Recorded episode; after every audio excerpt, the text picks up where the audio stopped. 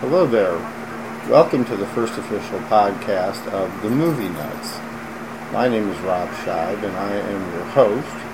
And for this first podcast, I wanted to introduce uh, the podcast and put a little history behind it so that we can begin talking movies and enjoying discussing movies, the things that make them fun, the things that make them great, and part of the fabric of our lives. Uh, this Movie Nuts group began as a Facebook group, which still exists today. It's a closed group, which means it can be entered by invitation. So if you are interested in that, please look for it and ask to join. I am the administrator of it. Uh, a little bit about me and the reason why I started a group of this nature is quite simply, as a lot of people do, I really, really enjoy the cinema, I enjoy movies, and I enjoy all the elements of them. If you're anything like me, I watch movies sort of on two planes. Uh, one, I love to enjoy a good, smart, clever movie, fun, funny, horror, scary, all those things. And I also enjoy following the technical or stylistic aspects of the movie at the same time that you watch and enjoy the plot. Um, the origin of my enjoyment of movies really comes from being very young, and my father was one of the original local late night horror movie hosts on WCIA in Champaign, Illinois when I was just born. He was Trebor on the Thursday night show Way Out. And when I was young, that led to a great appreciation of the classic Universal horror films Frankenstein, Dracula, The Wolfman, uh, The Invisible Man, etc., typically starring Bela Lugosi, Boris Karloff, Lon Chaney Jr., and the like. Uh, from there, though, I can honestly say the film that has affected me the most and remains my favorite to this day, and the one that really made me a, an aficionado of film itself, is Jaws. Uh, in 1975, I went to go see it. Uh, my dad had pre screened it for me, fearing it would be too frightening, but decided I could go ahead and see it. And we went to a theater that no longer exists, as probably many of your favorite theaters of your youth do not. Uh, he picked me up from school, so we saw sort of a late matinee. So the crowd wasn't very big because the movie had been out for quite a while. But nonetheless, uh, this was back in the days when occasionally films had a, a minor first feature, sort of a warm up act. And this had a warm up feature basically about surfing, which I guess they assumed was somewhat connected because it involved the ocean and all of that. Uh, but ironically, uh, having heard enough about the film, uh, the 15 or 20 minutes of this documentary were enough to make me begin wondering what lurked in the ocean and what I was about to see, and I began to have second thoughts, and then reassuringly, my dad said the ever classic, uh, you know, if it gets to be too scary, we can always leave, etc. So after the documentary ended, and I, uh, we began to watch, of course, Jaws opens with the wonderfully terrifying and awful scene of the death of Christine Watkins, uh, in which you see nothing except her reaction and finally being pulled below the waves. Uh, remains one of the most effective opening scenes of a film ever. If you're not already uncomfortable in your seat by the time that happens, I don't know what will do it. Uh, several years ago, uh, Bravo did a, uh, 100 scariest movie moments, and I'm not quite sure what the criteria was, but that ended up being the number one was the death of Chrissy at the very beginning. Uh, it's especially interesting if you've ever read the book, where it explains exactly what supposedly happened to her. The shark actually takes her foot off in a single bite, and she reaches down, realizing that, and then the blood in the water, etc. Uh, at any rate, from that moment on, I, was essentially hooked. Uh, needless to say, we did not leave, and I watched the entire movie, and that has remained my favorite film all these years later.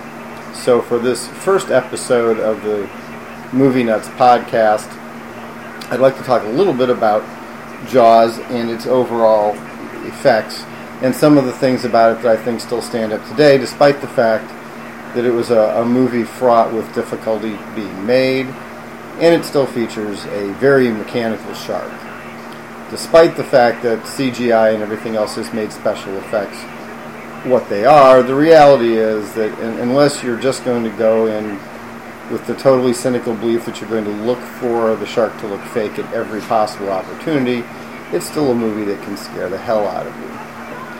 Uh, it works though on so many levels because of a handful of elements, not the least of which is uh, possibly serendipitous, but that's how it always works. Casting of three people who were ideal for their roles. Uh, Roy Scheider, whose history leading up to that had been mostly uh, second banana roles. Uh, Gene Hackman's partner in The French Connection, which he was good. Uh, the rather hateful pimp in uh, Alan J. Pakula's Klute, and some other roles related to cops and other things like that. Uh, playing an everyman type was able to infuse it with a great deal of, of humanity and the idea that he would get aboard a boat, which he was terrified of, uh, to protect the people he had been entrusted with, the, the citizens of Amity Island, plays very well. And the fact that most of us are equally as uncomfortable near the water or having grown up in cities makes the Brody character obviously the, the central identifier.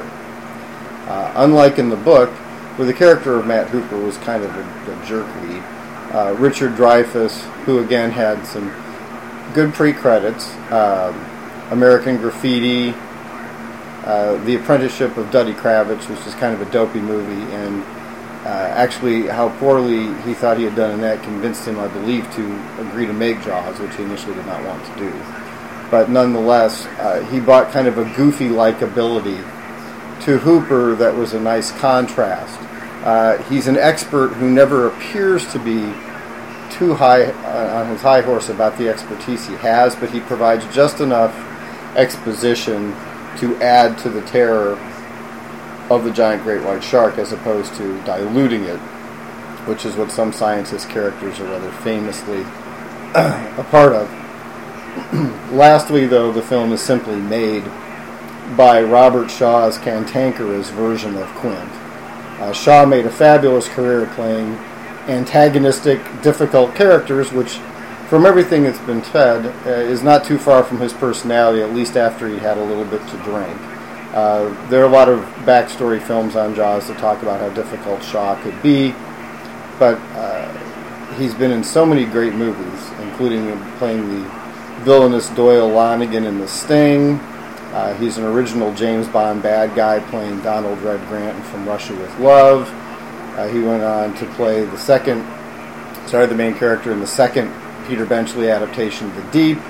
Uh, but his personification as a semi-known actor of Quint uh, makes the film. Uh, the fact that he refers to the giant, terrifying shark as a fish and other sorts of denigrating terms makes him the ideal Ahab-esque foil. Uh, in fact, if you read the book, Quint's fate in the book is much more like that of Captain Ahab in Moby Dick. Uh, but this being a far more direct man versus shark moment when he dies in the movie. Uh, I've always contended, and we continue to contend, that Quint's death is probably one of the top five most awful on-screen deaths, removing your Hostel saw torture porn type stuff although i still think it competes well with them because it's a scene that probably lasts 30 seconds or less but it seems like an eternity as he kicks against the nose of the shark who inexplicably can still chomp and chew on land um, until he's sucked into the mouth and the thing basically bites him in half before your eyes. Uh, it's a fabulously effective scene and absolutely terrorizes Brody, which again is the, the foil for us as the as the viewer. But the fact that Quint defiantly kicks at it and stabs at it with the machete till the last moment that it finishes him off is a, a great completion for the character. Uh, and the depth of Quint is wonderfully established by the famous Indianapolis story scene uh, when after drinking rum or whatever he's there drinking, in a, in a lull, he goes through the story of the sinking of the USS Indianapolis, which presumably most of you know is, is accurate, at least in the, most of the details. I believe he gets the date wrong and a few other things. But from a, a standpoint of the depth and the reason why he is the perfect antagonist for this giant shark, uh, is explained in, in the wonderful language of that, which lots of legends exist about. Uh, John Milius is frequently credited with having written that. Some others have said that Shaw wrote it. Uh, there's also another story that says that Shaw, thinking that Quint was supposed to be drunk when he told it, tried to do a take of it drunk, and it was awful. That part isn't hard to believe. I don't know if it's true or not. But nonetheless, if you watch it and how it's edited carefully, effectively his story part, there are some interspersed cuts, is, is appears to be pretty much one take, uh, which I think adds to the, the focus of it. There are a couple of inserts, but nonetheless, Shaw appears to nail the entire story in one take.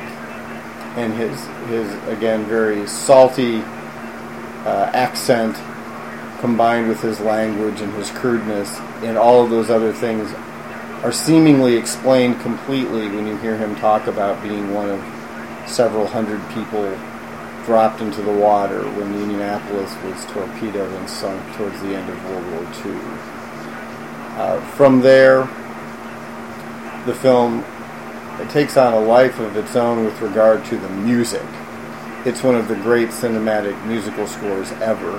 Uh, there are ones that are instantly re- recognizable and pretty much known by everyone who loves movies. Bernard Herrmann's Psycho theme, uh, Coppola's uh, Godfather theme, but the the low bass notes of the Jaws theme are so wonderfully unique and doom laden that I think one of the great testaments to them is, in fact, that when the fairly awful shark movie Deep Blue Sea was made uh, Trevor Rabin doing the music went all the way to the opposite end of the keyboard, and the scary shark music is as high as he could possibly make it to avoid any possible uh, copycat accusations about John Williams' Jaws theme.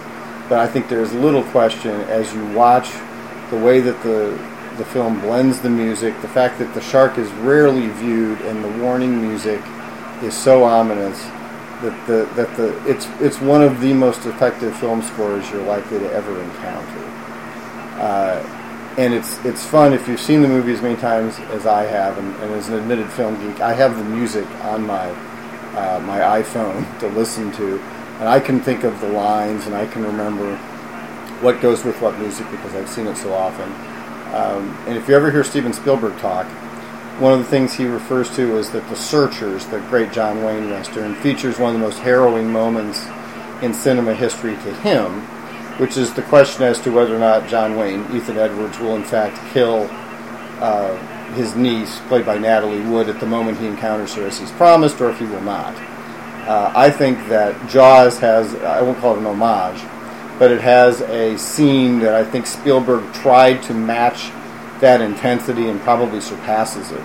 If you have an opportunity to watch it again, I, I invite you to watch the very brief moments after the crew of the Orca first encounters the shark, and Quint has mounted the uh, the flying bridge in an effort to harpoon it, and he's waiting for Hooper to tie on the line to the to the flotation barrel that is attached to the harpoon line, and the shark begins daringly to come straight for the ship, and Hooper is nowhere to be found. And the music picks up at a at a fabulous pace as the shark begins to come, and Hooper is is in the uh, is in the cabin trying to look for something, and Quint begins yelling at him and yelling at him as the shark is coming and coming, and you can hear uh, Chief Brody saying, "Kill it, Quint." Kill it! Shoot now! And by the time Hooper gets out there, it's too late. He's only able to shoot it in the dorsal fin but the, the, the moment, the music in the background really hops up the intensity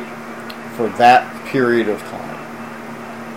Anyway, as you can tell, I've watched Jaws way, way, way too many times, and if you have not watched it and you love movies, I highly advise watching it on the biggest screen you can.